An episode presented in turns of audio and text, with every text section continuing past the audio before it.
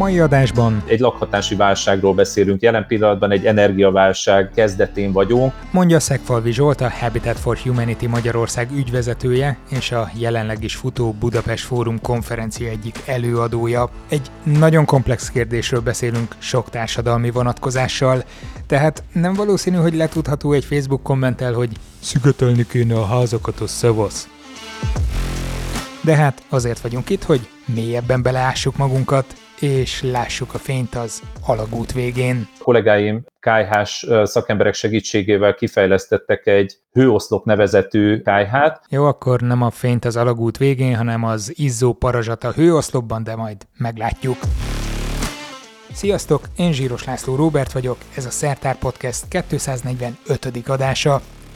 Mielőtt belevágunk, jöjjön egy kis programajánló sőt, ha úgy tetszik, önreklám, mert hogy két olyan projekt nyilvánosságra hozatala is esedékes, amin dolgozom a háttérben, amikor nem videókat vagy podcasteket csinálok.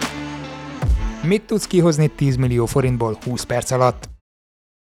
Hát gondolom sok minden, de a SCAP Egyesülettel egy kicsit azért szűkítjük a gondolkodási keretet.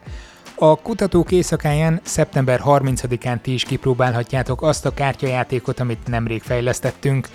A lényeg, hogy különböző társadalmi és környezeti problémák megoldására kell egy villámgyors játékban startupot alapítanotok. Az első tesztek nagyon szórakoztatóak voltak, úgyhogy valószínűleg nem fogtok csalódni. Két helyen próbálhatjátok majd ki, tehát szeptember 30-án a kutatók éjszakáján. A budapesti helyszín az még szervezés alatt van, de jó eséllyel a Cipernovszki házban a Bartók Béla úton, illetve ami tuti, a Szegedi Biotechnológiai Kutatóintézetben. Én is itt leszek. Linket teszek be a Scaphoz, kövessétek be őket és nem fogtok lemaradni. Az Egyesülettel egyébként nem csak ezt csináljuk, hanem olyan workshopokat dolgozunk ki középiskolásoknak, ahol játékos formában fejlesztetnek ilyen kompetenciákat, megtanulják a logikus gondolkodás és a tudományos módszertan alapjait, kis kritikai érzéket fejlesztenek, és egy picit a vállalkozási ismeretekbe is belekóstolhatnak, közben pedig egész jól szórakoznak. A másik program kifejezetten egyetemistáknak szól, az idén indítjuk először a Richter ideatont, ez úgy néz ki, hogy november elején összezárunk 25 széles látókörű és kreatív egyetemistát, pont olyanokat, mint amilyenek ti vagytok, különböző területekről Balatonszemesen, akik csoportokra bontva mentorok segítségével 24 óra alatt kidolgoznak egy választ egy adott társadalmi problémára. A győztes csapat tagjai 200 ezer forint díjazásban részesülnek, de a programot úgy dolgoztuk ki, hogy aki nem győztes, az is rengeteget nyer vele kapcsolatokban, különböző készségek fejlesztésében, meg hát egy elég jó élménynek ígérkezik. Szóval, ha egyetemisták vagytok, jelentkezzetek minél hamarabb. Link a leírásban. És most Szegfalvi Zsolt, a Habitat for Humanity Magyarország ügyvezetője segítségével megnézzük, mennyire nehéz megoldani az energiaszegénység kérdését, amikor nyakunkon egy energiakrízis.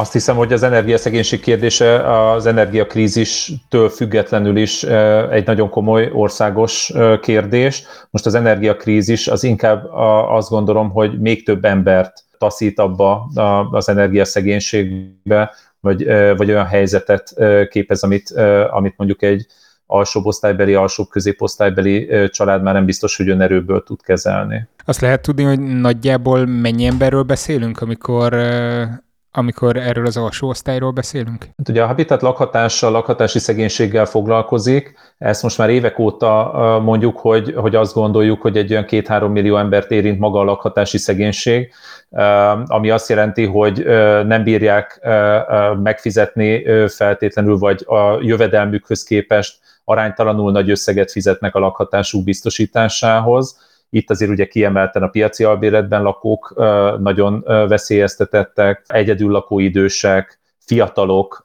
egyáltalán óriási nagy kérdés, hogy hogyan oldják meg a lakhatásukat. Ugye maga a lakhatási szegénység egy városban egészen másképp jelenik meg, mint, mint a falvakban, vidéken, és az energiával kapcsolatos kihívásoknak azt mondjuk, hogy legalább a lakosságnak a 10%-a vagy a lakosság 10%-ának nehézséget okoz az, hogy kifűtse az otthonát, hogy a szükséges energiát meg tudja fizetni.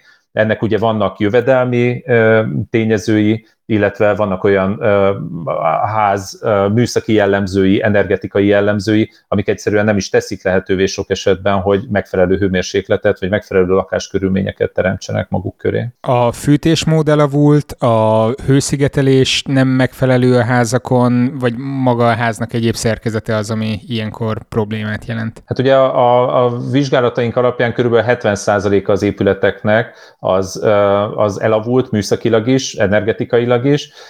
Vidéken nagyon sokan továbbra is fával fűtenek, körülbelül a, a, a háztartások, a, a vidéken élő háztartások körülbelül 20%-a az kizárólag fatüzeléssel oldja meg a, a, a téli fűtését. Ezek a fűtőberendezések azért nem a legjobbak hatékonyságuk is rossz. Ez ugye azt jelenti, hogy nem is adnak elég meleget, vagy nagyon gyorsan leadják a meleget, utána hamar kihűlnek, tehát nagyon gyakran kell rápakolni, illetve ugye tökéletlen maga az égés ezekben a, a fűtőberendezésekben, és így akár bent a, a lakásban, de akár kint ugye a településeken ismerjük ezt az őszi borongós, füstös időt, hogyha valaki járt, járt vidéken, a levegő minőséget nagyon rombolja így a fűtési időszakban. Különösen, hogyha nem csak tűzifával történik a fűtés, hanem mindenféle egyéb hulladékokkal, ami szintén jellemző lehet. Így van. Tudom, hogy egy nagyon-nagyon komplex kérdés, de például egy ilyen helyzetre mi jelenthet megoldást? Kidobni a sparhertet, aztán berakni helyette sokkal korszerűbb megoldásokat. Azért ez valószínűleg nehezen várható el, hogy nagyon szegény körülmények között az ember áttér, áttér egyszer csak geotermikus fűtésre, vagy valami más fenntarthatóbb megoldásra. Igen, ugye ebben mi is szembesülünk, hogyha, hogyha szeretnénk mondjuk egy valamilyen fűtés technikai vagy energetikai felújítást tenni egy, egy vidéki kis településen élő családnál, sokszor az a gépi berendezés, ami mondjuk beépítésre kerülne, az lehet, hogy nagyobb értéket képvisel, mint maga a ház. Itt azért tényleg nagyon rossz lakáskörülményekről beszélünk. Tehát ahogy mi megközelítjük ezt a kérdést, elsősorban mindig a lakhatási körülményeket szeretnénk javítani, tehát nagyon sok esetben csak az udvaron van, van a WC, a mosdási lehetőségek, nem megfelelőek, sokszor az elektromos vezetékezés is kívánivalót hagy maga után. Tehát ugye első körben, hogyha valakinek segítünk, vannak ilyen programjaink, akkor a lakhatási körülményeit javítjuk. Utána jöhet az, hogy megnézzük, hogy egy, egyébként az ő rezsiköltségeit hogyan lehetne csökkenteni, és erre azért vannak egyszerűbb megoldások, vannak komplex megoldások, az elérhető támogatások fajtáiból tudunk mi is válogatni, illetve akár vannak olyan programjaink, amikor mi kapunk vagy céges, vagy valami pályázati forrásból olyan lehetőséget, hogy, hogy kisebb mértékű mintaprogramokat uh, tudjunk megvalósítani. Itt ebben lehetnek akár komplex felújítások, lakásfelújítások, vagy csak kisebb beavatkozások. Mondok egy-két példát. Már az nagyon sokat számít, hogyha mondjuk a régi ablakokat felújítják, tehát újra festik, akár, akár beszigetelik, és mondjuk a tetőre, főleg, hogyha ez egy nem, nem járt hideg padlás, akkor ráterítenek egy, egy 15-20 centis valamilyen ásványgyapott hőszigetelést. Ezzel a kettővel azért már lehet egy 20-30 százalékos megtakarítást kényelmesen elérni még egy rosszabb minőségű háznál is. Amit most ö, ö, szoktunk, a kollégáim KH-s szakemberek segítségével kifejlesztettek egy hőoszlop nevezetű KH-t, ami tulajdonképpen a lemez KH és a cserép KH-nak így az előnyös tulajdonságait próbálja ötvözni. Tehát hő, hőtartó képessége is van, meg jobb is benne az égés? Igen, az égés is jobb. Egy, egy, tulajdonképpen ezt úgy kell elképzelni, mint egy, egy fém palástú hengert, ez egy acél palást, és ebbe van bepakolva maga ezek a, a füstjáratok téglákkal, samott téglákkal, egy, egy ilyen fűtőberendezésnek a tömege az 800 kg, tehát itt, hogyha valaki már látott ilyen lemezkájhát, azt tudjuk, hogy két ember kényelmesen megemeli, ugye ezeket a kájhákat már nem. Ami, ami az előnye... Kérdés, milyen erőben vannak. igen, igen. Tehát nem is tudjuk úgy telepíteni, hogy oda szállítjuk a kájhát, hanem ezt mind a helyszínen kell felépíteni. Amikor, amikor ilyen projektet csinálunk, akkor mindig természetesen a kéményt is megnézzük, és hogyha szükséges, akkor új kéményt rakunk föl, hogy minden szempontból megfeleljen a, a fűtéstechnikai követelményeknek. Ami az előnye ennek, hogy egy picit lassabban melegszik be a kájha, de így a gyakorlati tapasztalatok alapján most már ebből 7 darabot építettünk be, illetve most pont a fűtési szezon megkezdése előtt tervezünk még öt ilyen hőoszlop beépítését Baranya megyében, két kis településen dolgozunk ebben a programban, hogy az eddigi tapasztalatok azt mutatják, hogy napi kétszeri befűtéssel megelégszik ez a, ez a kájha, ami, ami szintén egyrészt energetikailag jobban égel, tisztábban égel, kellemesebb meleget ad, de nem forrósodik úgy föl ez a köpeny, mint mondjuk egy lemezkájhában, hanem egy kicsit kellemesebb hőmérsékletű, meg lehet fogni, meg lehet érinteni, utána viszont a, a nagy tömege miatt sokkal tovább sugározza ki ezt a hőt, így például nem kell éjszaka közepén fölkelni azért, hogy rakjanak rá újra, ha reggel megrakják, akkor amikor délután hazaérkeznek a munkából, akkor még meleg lakás tudja fogadni a lakókat,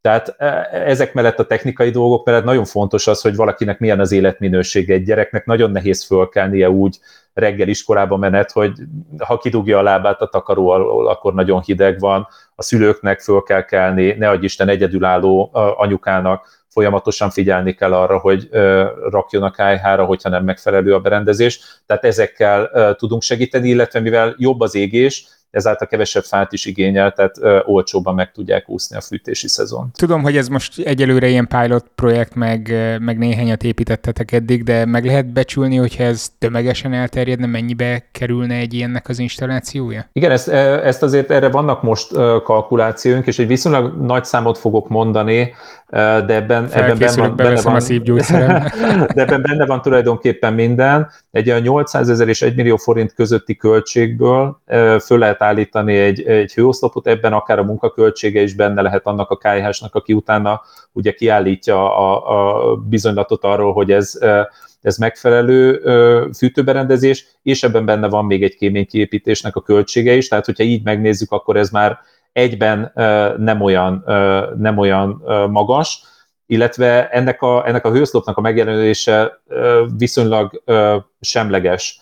Tehát, hogy azt gondolom, hogy lakhatási szegénységben élőket, meg nagyon nehéz helyzetben élőket is ki tud szolgálni, de akár egy polgári otthonnak is egy, egy, egy teljesen szép lakberendezési tárgya, és egyébként hasznos fűtése lehet. Tehát gondolkozunk ezen is, hogy talán tudnánk ennek a, a programnak nem csak egy, egy szociális lábat, hanem akár egy, egy üzleti lábat is kiépíteni, és akkor egyébként egy ilyen társadalmi vállalkozásként, hogyha ez tudna működni, akkor a, a bevételből vagy a nyereségből egyébként a szociális programot is tudnánk finanszírozni. Ehhez azért még, még nagyon korán vagyunk a, a fejlesztésekben, de, de több szálon gondolkozunk minden programunkban, ugyanis nem csak adományokból szeretnénk élni, hanem akár e, ilyen társadalmi vállalkozás e, bevételeiből is szeretnénk a különböző programjainkat föntartani. Amikor elkezdtünk beszélgetni, említettél e, statisztikákat, hogy két-három millió embert érint a lakhatási szegénység, ha jól emlékszem, és azt mondtad, hogy az energiaszegénység az nagyjából a lakosság 10%-át. Ezt lehet tudni, hogy hogy oszlik meg? Tehát, hogy a vidéki lakosság körében van inkább az, akiket ez érint, vagy a városiak között? Mert most a vidéki kis településekről beszéltél az előbb, ott mutattál megoldásokat. Igen, a Habitat nagyon változatos módon próbál segíteni az embereknek. Ezt csak azért kezdeném ilyen távolról, hogy, hogy talán ez egy picit közelebb hozza a hallgatók számára, hogy miket csinálunk. A városokban is jelen vagyunk, ott, ott igazából főleg önkormányzatokkal dolgozunk együtt, és nagyon rossz minőségű lakhatatlan önkormányzati bérlakásokat újítunk föl, és olyan családokat javaslunk ezek után a beköltözésre, akik már elvesztették a lakhatásukat, családok átmeneti otthonában laknak, gyermekeik is vannak, és ezekben a lakásokban igazából egy, egy megfizethető, biztonságos, hosszú távú otthonra tudnak leállni. Ebben a programban kevésbé tudunk energetikai felújításokat tenni, ugyanis ezek általában bérházak, többlakásos házak, itt mindig egy lakásra tudunk koncentrálni, viszont annak, a, annak az egy családnak, vagy annak a pár családnak, akiknek tudunk segíteni, ez egy óriási segítség, nem utolsó sorban az önkormányzatnak is valamilyen mértékben megújul a lakásállománya. Vidéken kisebb felújítási munkákkal vagyunk jelen, van egy programunk, amiben a falusi csok segítségével próbáljuk az embereknek a segítséget megadni. Itt szintén kisgyermekes családokkal foglalkozunk, és akkor vannak ezek a, a, a fűtés technikai terepi programjaink, amiben, amiben megpróbálunk ilyen gyors segítséget adni most így a fűtési szezon előtt, vagy a fűtési szezonok előtt elég változatos programjaink vannak. Itt nagyon fontos, hogy mindig ezek ilyen kisebb mintaprogramok, tehát amekkora támogatást tudunk kapni akár céges, akár pályázati forrásokból, akár a magánszemélyektől, ez azt teszi lehetővé, hogy, hogy a terepen jelen legyünk, ezeket a mintaprogramokat megvalósíthassuk, és ezekből a gyakorlati tapasztalatokból a szakpolitikai munkatársaink meg tudnak fogalmazni akár önkormányzati, tehát helyi szintű döntéshozók számára, akár országos szintű döntéshozók számára olyan javaslatokat, amit, hogyha erre lennének nagyobb források, akkor, akkor sokkal nagyobb mértékben tudnának segíteni a lakhatási szegénységben élőkön. Tehát, ha jól értem, akkor lényegében pilot projekteket csináltok, amit meg tudtok mutatni, hogy na hát ez fiúk így is lehetne csinálni, ha jól, jól szeretnétek, és akkor remélhetőleg a döntéshozók ilyen irányba mozdulnak el. Igen, ugye azt látjuk, hogy az önkormányzatokkal tulajdonképpen egy ilyen természetes szövetségesek vagyunk. Ugye a szociális ellátás az, az, önkormányzati hatáskör, önkormányzati hatáskörbe lett utalva, tehát hogy ők amúgy is a, a saját munkájuk kapcsán megoldásokat keresnek, és hogyha tudunk akár csak kismértékben is megoldásokat nyújtani, akkor ebből azért ki tudnak alakulni nagyon jó együttműködések. Amennyire így az utóbbi években látjuk, a kormányzat azért annyira nem nyitott ezekre a pilot programokra és a javaslatokra, ezt igazából nagyon sajnáljuk, mert, mert azt gondoljuk, hogy ez a két-három milliós szám, tehát hogy egy lakhatási válságról beszélünk, jelen pillanatban egy energiaválság kezdetén vagyunk, amiről még nagyon keveset látunk, hogy ez mit fog okozni a háztartásokban. Most kezdenek ugye az első fűtésszámlák, az első elektromos számlák megérkezni a fogyasztókhoz, tehát erről még nagyon, nagyon nehéz beszélni de azt gondoljuk, hogy, hogy nagyon fontos lenne. Minisztériumi, szakértői szinten vannak párbeszédek, de azt látjuk, hogy a felső döntéshozói szinteket nehezen tudjuk elérni. Éppen ezért a, a szakpolitikai programunkkal nem csak a, az országos szintre, hanem az EU-s szintre is próbálunk javaslatokat tenni. Ugye a, a, a lakhatás az, az nemzeti hatáskör, Viszont az EU-nál vannak olyan források, amiket, hogyha jól tudnak irányítani, akkor valamilyen szinten indirekt módon tudunk, tudunk hatni a lakhatási vagy az energiaszegénység helyzetére, úgy, hogy olyan források keletkeznek, amiket er, e, ezekre a dolgokra kell becsatornázni. Nemzetközi szervezet egyik tagjaként, vagy lábaként, pilléreként, nem tudom mi a legjobb megfogalmazás, azért gondolom rálátsz más országoknak a viszonyaira. Hogy áll Magyarország ilyen energiaszegénység, lakhatási szegénység szempontjából, mondjuk a régiót tekintjük? Igen, tehát a régió országai azért nagyon hasonló problémákkal küzdenek, Nagyjából mindenhol lejátszódott egy, egy Magyarországihoz hasonló privatizáció ugye a rendszerváltások idején, nagyon sok lakás, lakóépület, lakóingatlan magántulajdonba került, és, és emiatt nagyjából hasonló a kép Kelet-Közép-Európában, hogy, hogy inkább a magántulajdon dominál, nagyon kevés a megfizethető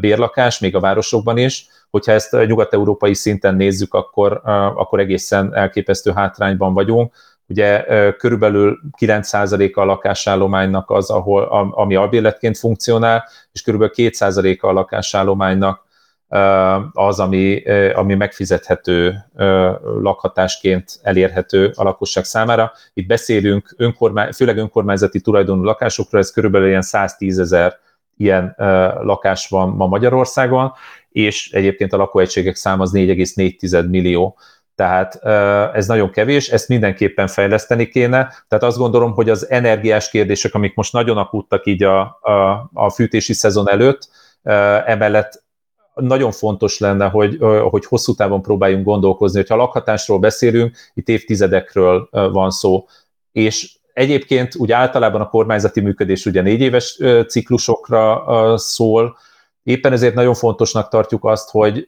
hogy nem csak a politikusok felé beszélünk, hanem szeretnénk a, a társadalom felé, a társadalmi párbeszédet is, is szeretnénk irányítani. Ennek érdekében nagyon intenzíven kommunikálunk újságírókkal, szórunk a lakossághoz is, ugyanis azt gondoljuk, hogyha egy lakossági nyomás kialakulna, arra a politikának is válaszolnia kéne, és kellene, hogy olyan hosszú távú stratégiákban gondolkozunk, amik 10-20-30 évre határoznák meg a lakhatási helyzet rendezésének az irányait, és erre bármilyen politikai kurzus kerülne is hatalomra, a költségvetési forrásokat biztosítani kellene.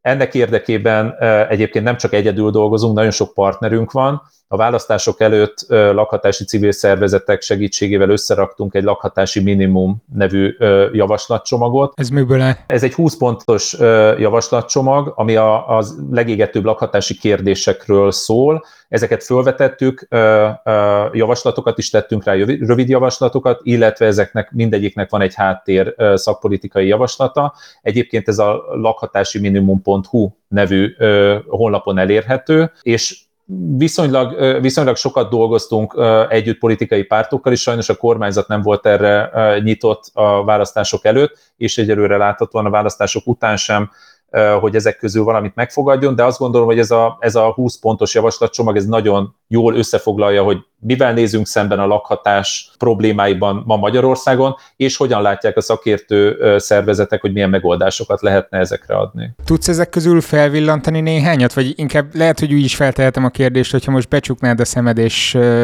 azt képzelnéd, hogy te vagy az, aki meghatározhatja egy személyben, hogy mi legyen a következő 20 évnek a lakhatási stratégiája, akkor honnan indulnál neki? Mert gondolom azt, hogy akkor most kimegyünk, és minden egyes házat egyedileg szigetelünk, meg hőoszlopot rakunk rakunk bele, meg, meg nem tudom, ez, ez egy-egy esetben szigetszerűen valószínűleg jól működik, de rendszer szinten lehet, hogy másképp kellene hozzányúlni, vagy legalábbis ez az érzésem. Igen, hát uh, ahogy, ahogy mondtam, hogy, uh, hogy én hogy állnék neki, hát először is uh, azt mondanám, hogy legalább uh, egyrészt elindítanék egy társadalmi párbeszédet, ahol behívnék uh, szakértő civil szervezeteket, és egyébként az ipar képviselőit, elindítani egy olyan szakmai beszélgetést, ami a, a, ami a tervek elkészítését tenné lehetővé. Nagyon fontos lenne felmérni a magyarországi lakásállományt.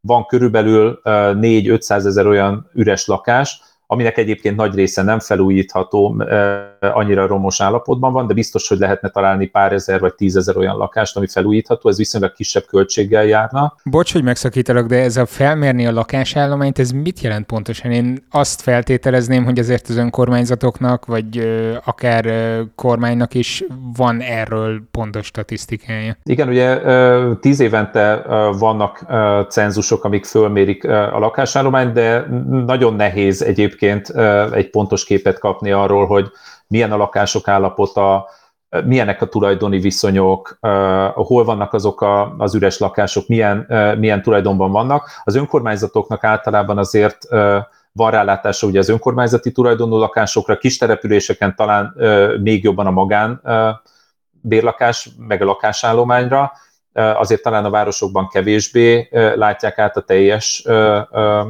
lakásállományt az önkormányzat területén.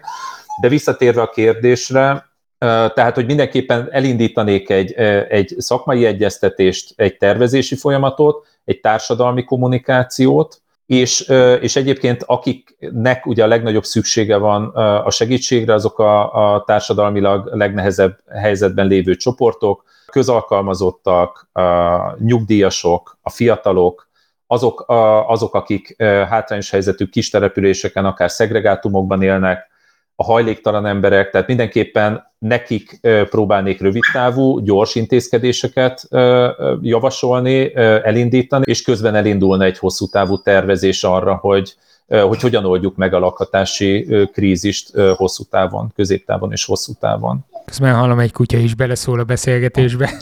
Igen, van egy, egy öt hónapos kutyánk, és ő most itt be volt zárva ebbe a szobába, de most már kiengedték a családtagjai. Kicsit átkeretezem, ugyan feltettem az előbb a kérdést, de, de továbbra is kíváncsi vagyok rá, hogy, hogy kiket érint legjobban, inkább a vidéki lakosságot, vagy inkább a városi lakosságot, vagy erre vannak adataid, hogy a lakhatási szegénység vagy az energiaszegénység, ha külön így bontjuk le, kiket sújt a legjobban? Mert ezen próbáltam gondolatkísérleteket végigfuttatni magamban, de, de nem jutok dűlőre.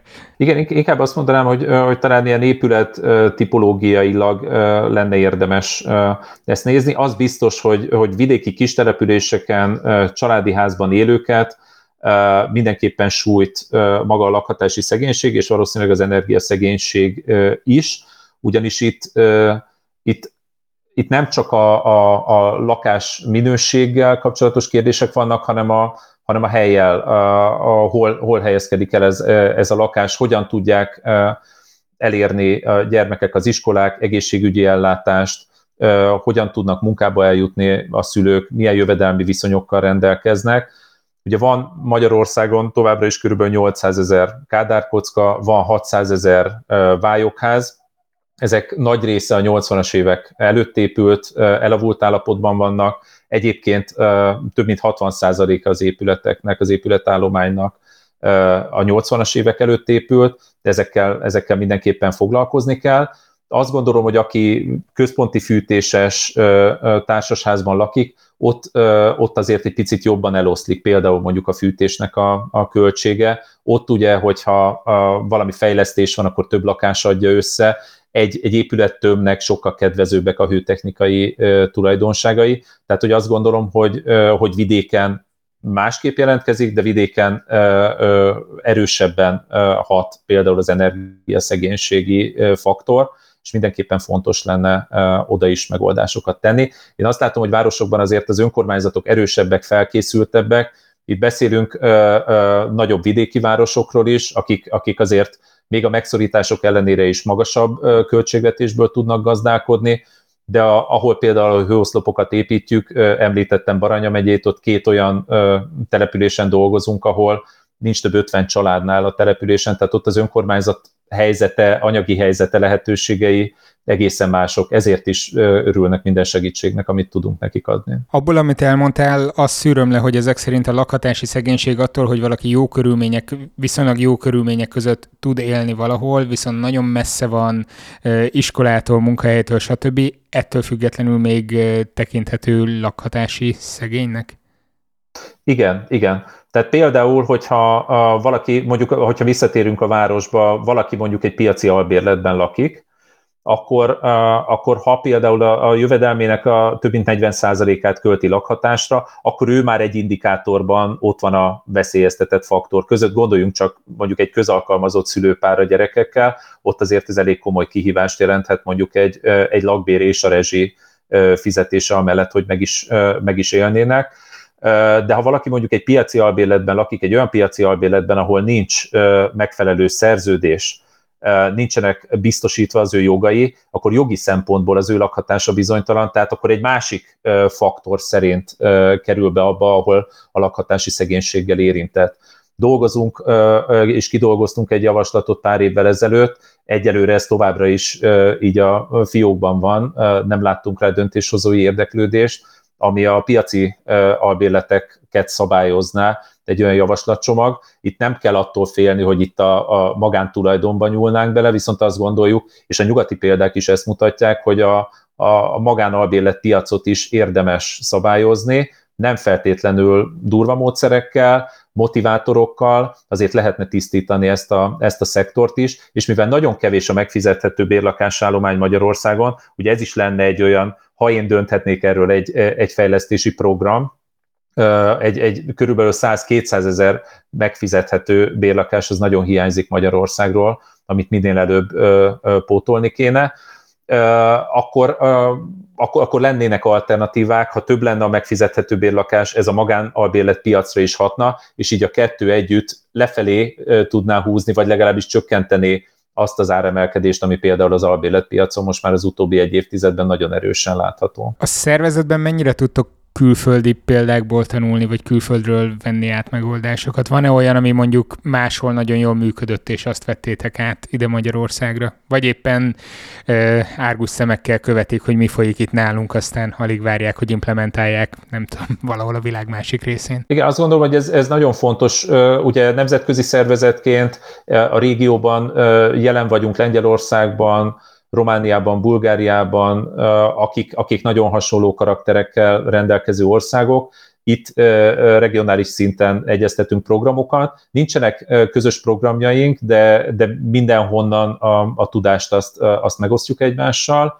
Amiről beszéltem, az önkormányzati programunkat úgy hívják, hogy második esély, amikor családok átmeneti otthonában lakó családoknak újítunk föl önkormányzati bérlakásokat ez a program nagyon sokban alapul az Elsőként lakhatást című programra, amit most egyébként az utcáról lakásba egyesület visz, ami hajléktalan emberek, tehát nem családok, hanem emberek számára nyújt lehetőséget. ez egy, ez egy olyan nemzetközi fejlesztés, ami a lakhatáson keresztül igyekszik, a lakhatás biztosításán keresztül igyekszik a hajléktalanságot kezelni. Ezt például innen vettük át, illetve ahogy mondtam, az, hogy például ne féljen mondjuk egy kormányzat a, a magánbérlakáspiachoz hozzányúlni, erre készítettünk egy tanulmányt, és itt nagyon sok nyugati példát hoztunk be, és ezeket a javaslatcsomagunkban adaptáltuk a magyarországi viszonyokra. Tehát működik ez a, ez a tudástranszfer, és egyébként ugye ma részt fogok venni egy, egy szekcióban a Budapest Fórumon, ahol szintén ugye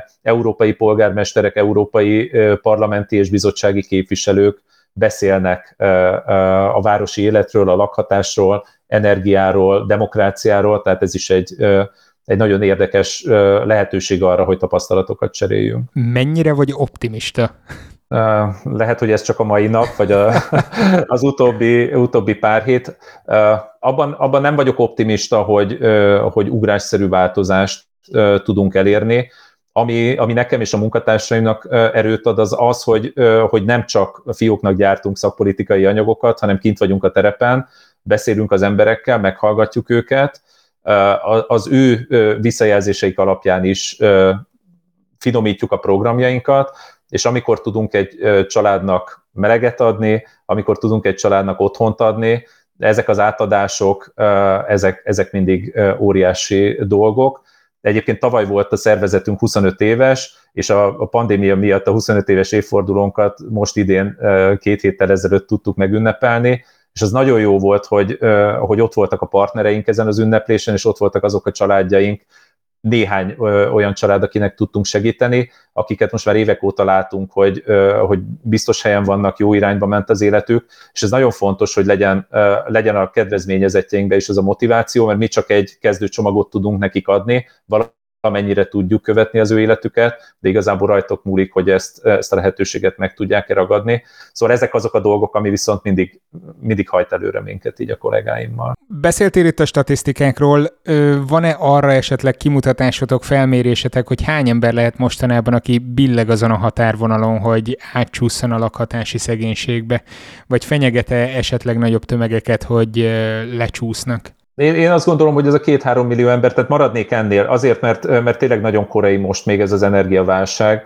de, de nagyon sok olyan család van, itt, itt tényleg már a középosztályról beszélünk, akiknek a megtakarításai nagyon minimálisak, tehát hogyha itt, itt beüt egy, egy nagyobb energiaszámla, beüt egy hosszabb betegség, akkor nagyon könnyen ki lehet esni akár egy meglevő biztosnak tűnő lakhatásból is, és azok az utak, ahonnan vissza lehet kapaszkodni megint, azok nagyon nem biztosítottak a jelenlegi rendszerben. Itt, itt tényleg talán ez lenne a legfontosabb, hogy bármilyen lakáspolitikáról beszélünk, annak az alapja a szociális megközelítés legyen. Jelen pillanatban a felső osztálybeli családok iszonyú sok, nagyon nagy értékű támogatást tudnak lehívni, tudnak magukévá tenni felújításra, családalapításra, amiből a legszegényebbek kimaradnak, vagy administratív, vagy, vagy anyagi okokból, mert nem tudják előre megfinanszírozni ezeket a, ezeket a beruházásokat, tehát hogy azt gondolom, hogy nagyon fontos lenne alulról kezdeni a megoldásokat, és úgy utána építeni fel. Ugye a Habitat a lakhatáson keresztül látja az utat a társadalomba, és mi azt gondoljuk, hogy minden embernek joga van biztonságos és megfizethető lakásban élni, és mi azért dolgozunk, hogy ezt megpróbáljuk biztosítani mindenki számára. Köszönöm szépen! Szegfalvi Zsoltal a Habitat for Humanity Magyarország ügyvezetőjével beszélgettünk, aki hasonló témában ad elő a jelenlegi zajló Budapest Fórum konferencián. A kapcsolódó linkeket megtaláljátok az adás leírásában. Szintén ott a jelentkezési link a Richter ideatonhoz, ahova olyan egyetemisták jelentkezéseit várjuk, szaktól függetlenül, akik részt vennének egy 24 órás társadalmi szerepvállalós ötletmaratonon november elején. Viszont minél hamarabb jelentkezzetek, mert hogy szűrni is kell a jelentkezőket, meg a csapatokat kialakítani. A következő adásban egy kis tudománykommunikációs segítséget tervezek összeállítani azoknak, akik mindenáron lapos földhívőkkel és egyéb alufólia sisakosokkal szeretnék felvenni a versenyt. Azt teszem majd végig, milyen stratégiák javasolhatók a legújabb nemzetközi tudománykommunikációs kutatások eredményeként. Ha nem akartok lemaradni, iratkozzatok fel. Zsíros László Robertet hallottátok, legyen szép hetetek, sziasztok!